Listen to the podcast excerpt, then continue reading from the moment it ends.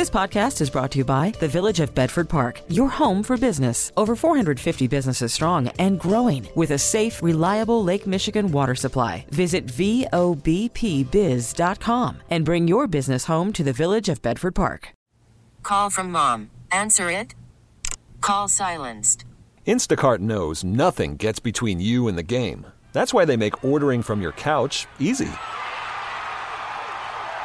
Stock up today and get all your groceries for the week delivered in as fast as 30 minutes without missing a minute of the game. You have 47 new voicemails. Download the app to get free delivery on your first three orders while supplies last. Minimum $10 per order. Additional terms apply.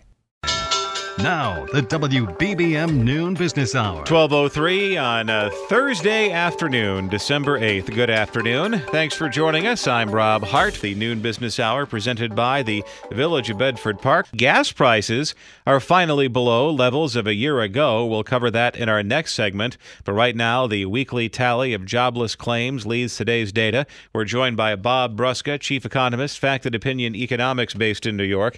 Bob, thanks for joining us today. Weekly weekly jobless claims increase by 4,000 to 230,000. Continuing claims rise 62,000. So it's uh, there's some indications that the job market, which has been fairly resilient in the face of all these uh, interest rate hikes, might be starting to slow down. Well, yeah, I suppose yes. I mean, I can hear that people are interpreting it this way, but um, you know, the number went up to 230. Uh, last week it was 226. The week before it was 241 week before that was 223. I mean, these are all basically, you know, statistically speaking, these are the same number. There's nothing significantly different uh, among these numbers. There's hardly an uptrend in the series at all. So I, I'll reserve my judgment on that. The interesting thing in this report to me was the uh, the increase in the insured unemployment rate that went up to 1.2 percent and uh, that's the highest level for the insured unemployment rate, which does tend to track the overall uh, unemployment rate, but at a much lower level.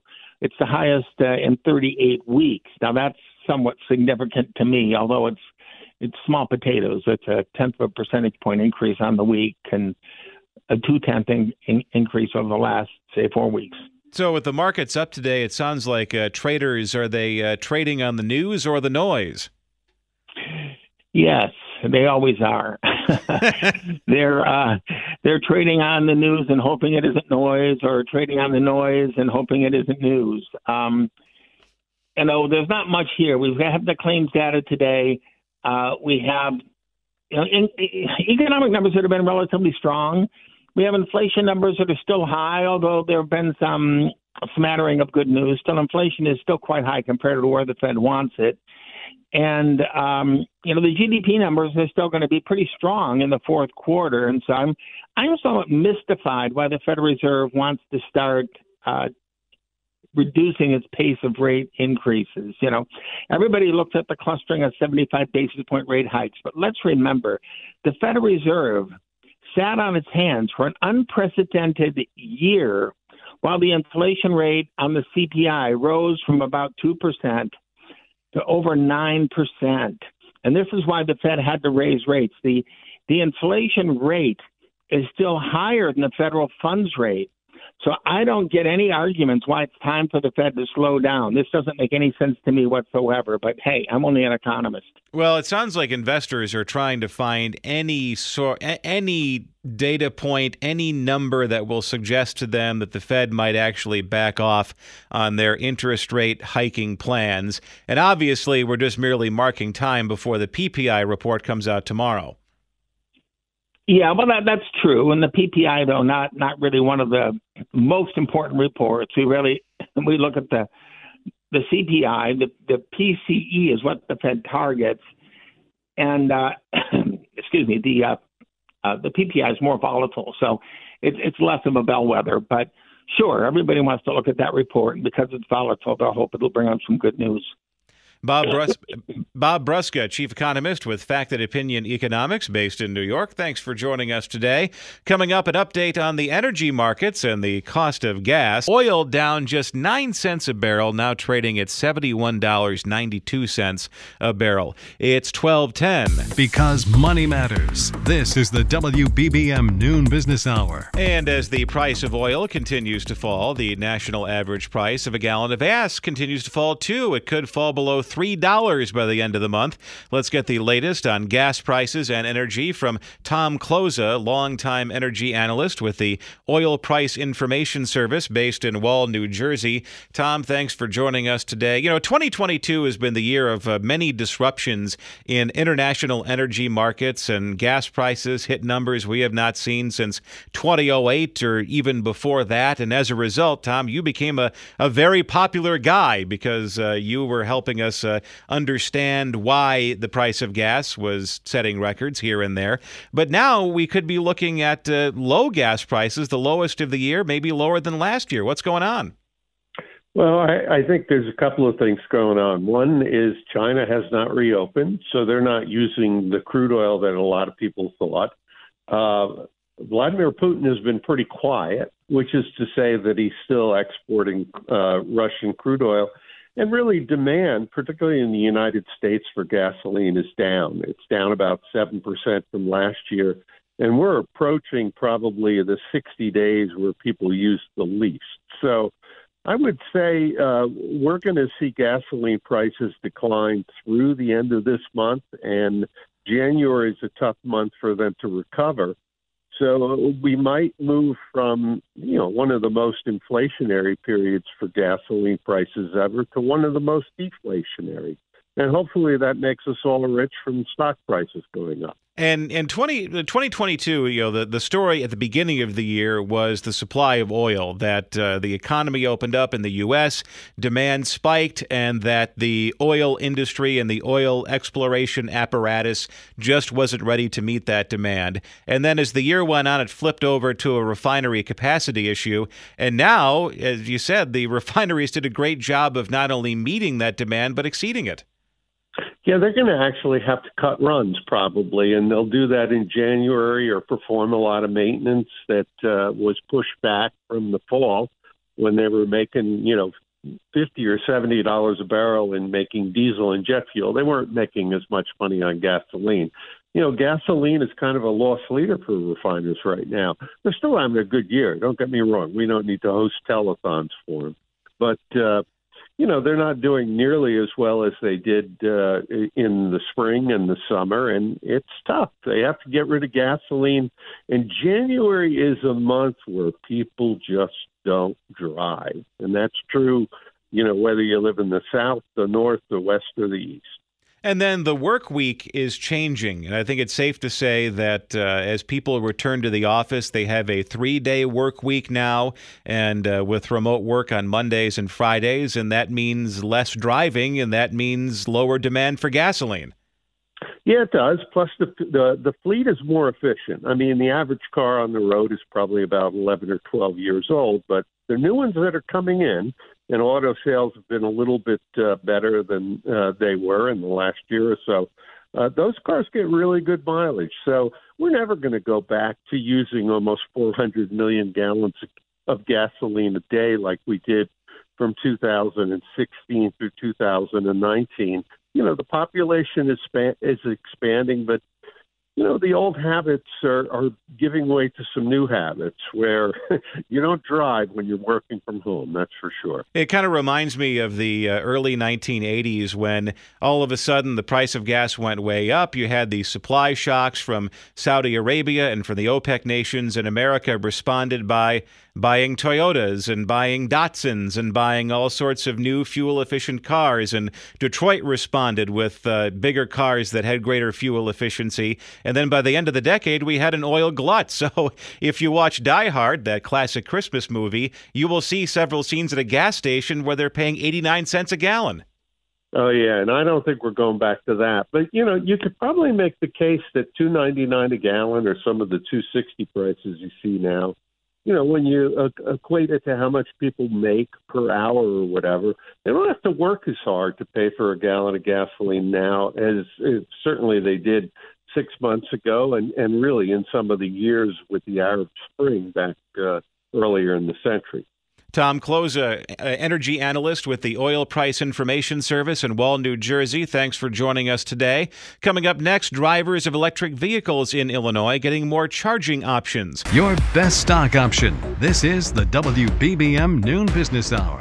Illinois is getting more electric vehicle charging stations. Let's learn more from Jared Jensen, who is the manager of the GM Dealer Community Charging Program based in Washington. Jared, thanks for joining us today. It's not just Illinois, it's uh, Wisconsin and Michigan, other Great Lakes states, uh, getting more electrical vehicle charging stations. Absolutely, Rob. It's been such a wonderful opportunity to, to see the North Central region get excited about this program, and we're we're getting those charging stations inst- installed. So I couldn't be more excited about it. Is this based on uh, some market research that was done by General Motors or maybe some other uh, entity that found that maybe the biggest psychological hurdle uh, to someone purchasing an EV is wondering uh, where they could charge it if the battery starts to run low? Absolutely. So, you know, the infrastructure, the lack of infrastructure is the biggest objection to adopting EVs. And so GM is taking this head on with not only the dealer community charging program, which is there to place up to 40,000 level two chargers in the U.S. and Canada, and particularly in that north central region and in Illinois, but also the highway corridors and the top metro areas as well with our Pilot Flying J and also our, our EVgo um, agreement. So we're again we're t- attacking it from multiple uh, levels. It's been fantastic. You mentioned Pilot Flying J, uh, a partnership that you've reached with the uh, Travel Plaza operator. Is that just one place you will find these charging stations, or have you reached agreements with uh, uh, other, let's say, gas stations, for lack of a better word? Yeah, so we're starting with Pilot Flying J, and so we're going to be placing up to 2,000 DC fast chargers at up to 500 Pilot Flying J locations across the country. And so, you know, again, we're we're continually working on on uh, further agreements as we go forward. And then normally, I mean, if you, if you look at uh, uh, in in especially in cities, the placement of charging stations, uh, there are EV charging stations in the the, the parking garage in Prudential Plaza in Chicago, uh, where I'm located right now. You see them in the parking lots of uh, certain chain stores, maybe grocery stores have them as premium parking, a benefit for having an EV. But when you do the map of charging stations region wide, where do you find the gaps? Yeah, I mean, we find the gaps mainly in rural and underserved urban areas, and that's exactly what the dealer community charging program is going to attack and, and make sure that we get infrastructure in those places. And so I'm excited to say that we have our, our dealerships, we have 27% of our dealerships enrolled in the state of Illinois so far, and that's just with Chevrolet. And we're also looking to get some charging stations installed at the University of Illinois here in the coming months. And so that's the first of many.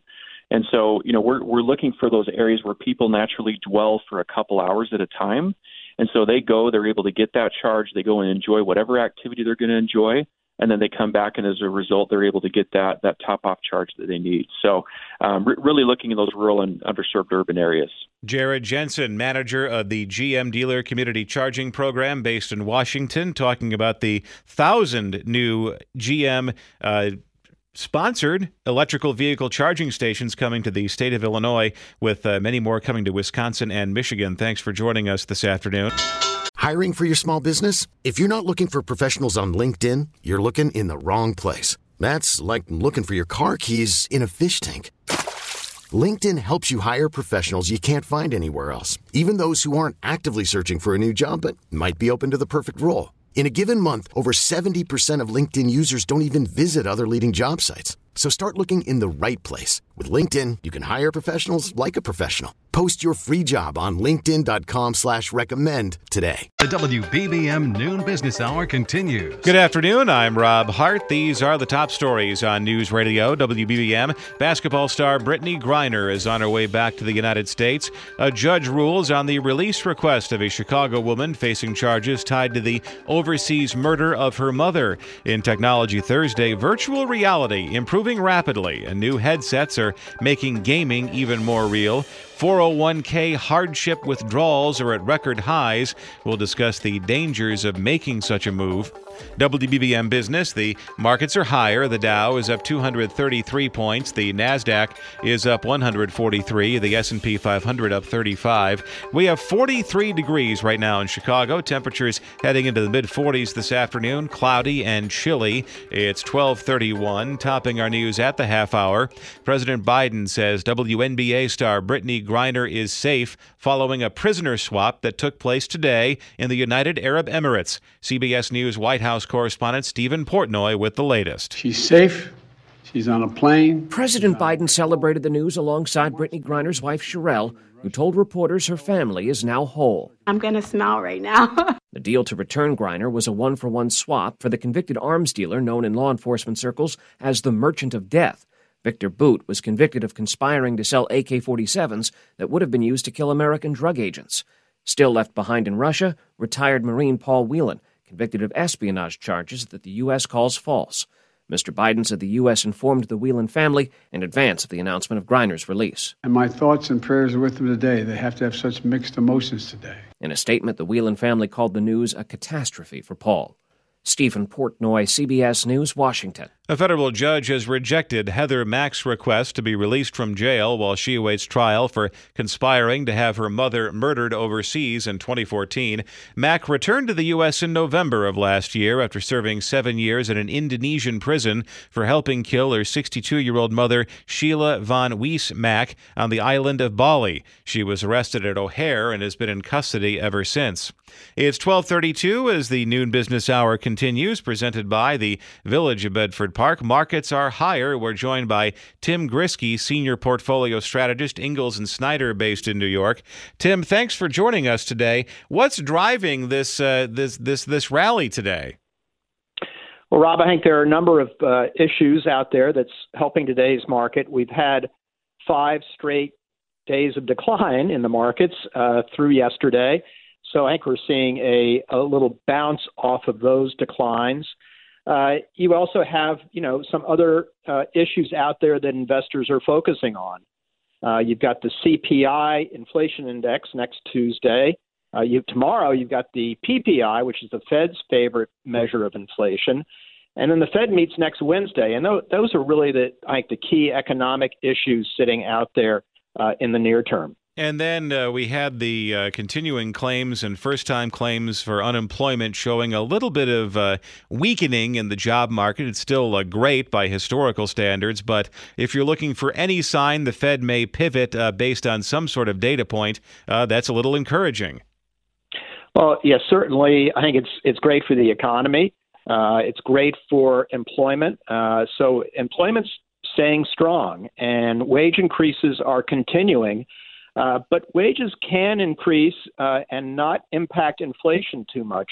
Uh, I think that's what the, the Fed is hoping here that we can have a strong labor market uh, without con- having it contribute to inflation. It is very interesting, especially uh, the way this debate over inflation has unfolded over the past year. That uh, that working people may have to take one for the team if they want to bring inflation down, because workers have benefited greatly from wage gains so far this year. And and uh, ethically speaking, it's kind of a strange ask. Of, well, you have to lose your job just for the overall good of the economy.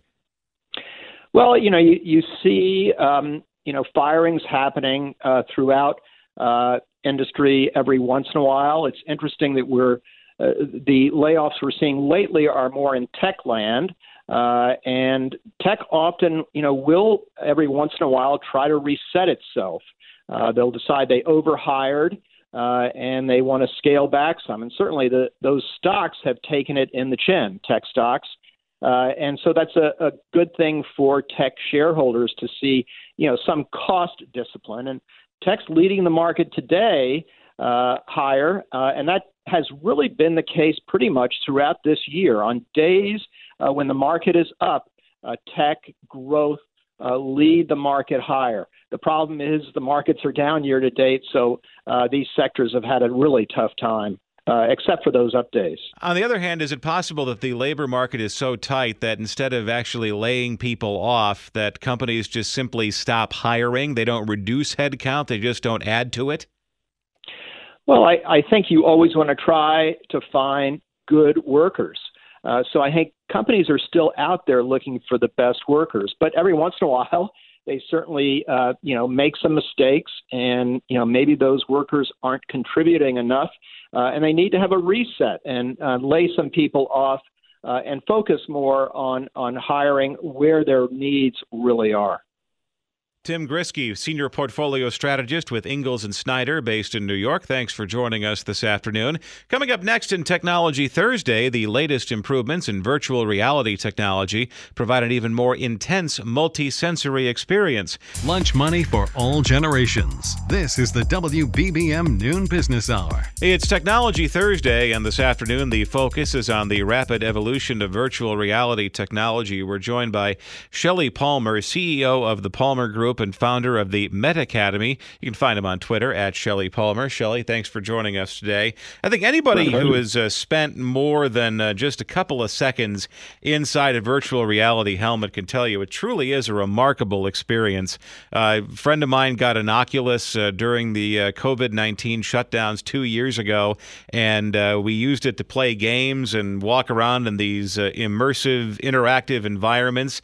And outside of the, the sense of dizziness, or the danger of walking into a wall, it's it it really is like a mind altering experience, and this could potentially be as big of a deal as the introduction of the smartphone. I think there's a lot of different opinions about what the future of VR is going to be. Up to now, the technology has required and still does a fairly significant headset.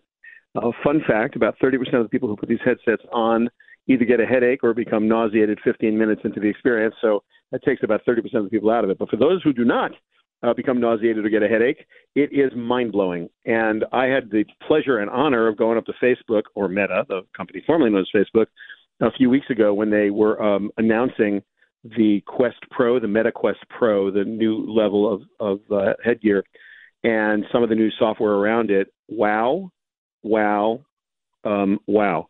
There's just no other way to describe it. Yeah, slightly bigger than the old one, but felt lighter because they put the batteries in the back so you can kind of wear it much more comfortably. The controllers were significantly better.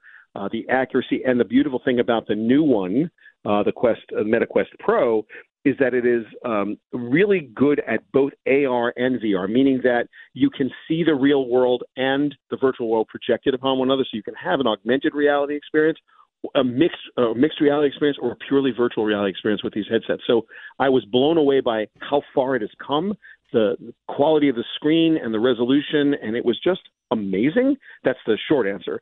So yeah, th- is it as going to be as powerful as a smartphone? I think the consumers will tell us by voting with their wallets.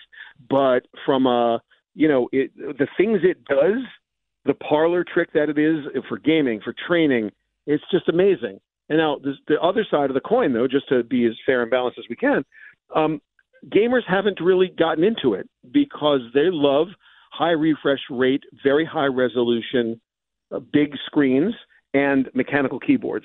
They have not really embraced uh, gaming on virtual uh, with virtual headsets. Doesn't mean they won't. Just means they haven't so far.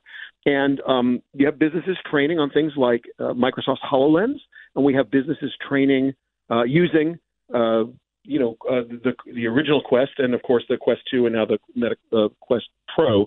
So we, we see that out there. Um, Magic Leap is still actually in business. It, this is a, a nascent kind of area of technology, but it's a super exciting one. So if you get a chance to check out the headsets, um, you know, make up your own mind. It's it's pretty it's pretty impressive i gotta say this year we've talked about augmented reality virtual reality the metaverse uh, the fact that a lot of uh, kids and younger people are fully uh, invested in minecraft and yeah. Uh, it, its own uh, virtual world and you have yeah. a hard time seeing how all of the pieces come together and i mentioned the smartphone because you don't have the social media revolution without the ability to put facebook and twitter in your pocket and Correct. when it all comes together will we see it come together or just go, oh, well, this is we, we knew it was going this way the entire time? Well, first of all, that's what always happens because hindsight is twenty twenty. But in practice, uh, we cannot confuse virtual worlds and virtual reality. You don't need virtual reality to experience a virtual world. Roblox is a virtual world. Fortnite is a virtual world. There are plenty of virtual worlds out there. Virtual reality, you are being sensory deprived, and and you are being you're tricked into thinking you are in an environment that feels real to you. And if you add a haptic vest or haptic gloves or other types of haptic feedback, where you can kind of get a sense of touch uh, and, uh, and and feel things, you know, when you get shot in a multiplayer game, you kind of feel the the projectile hit you and that kind of stuff. Like this is a wonderful experience, but it, it doesn't necessarily need to come together with virtual worlds. By default, you're in a virtual world in virtual reality, but you don't need those things to be together. So, uh, look, time will tell. I think what most people need to do is evaluate these technologies uh, for their for their business cases. Where where are they likely to be able to create profitable, sustainable businesses, and where are they going to be parlor tricks? And I think you have to keep your own counsel on that right now. Everyone that I talk to um, has a different level of enthusiasm. I, as you can tell, I'm a little overly enthusiastic, but that's you know I also want to be fair. It's like it's not for everybody. Shelly Palmer, thanks for joining us. Cash, credit, debit, and totally free. The WBBM Noon Business Hour continues. Vanguard says the number of what are considered to be hardship withdrawals from 401k accounts is at a record high. Let's discuss the financial implications of such a move with Mark Horner, wealth advisor, Fairhaven Wealth Management in Wheaton, the website fairhavenwealth.com. Mark, thanks for joining us today. Before we talk about the uh, the, the the the pitfalls of such a maneuver, why are people tapping their retirement accounts early? Yeah, Rob. So that we could be seeing the effects of inflation and maybe a, and maybe a slowing economy that that, that could indicate that people are are uh, burning through savings that maybe uh, accumulated over the over the pandemic, and so they're they're being forced to look at other other sources to pay some to pay some bills. So that that that could be what this is indicating. About half a percent of workers participating in a 401k plan took a hardship distribution in October, and uh, this is according to Vanguard. They track five million savers. It's a small number, but it's also the highest number in almost 20 years.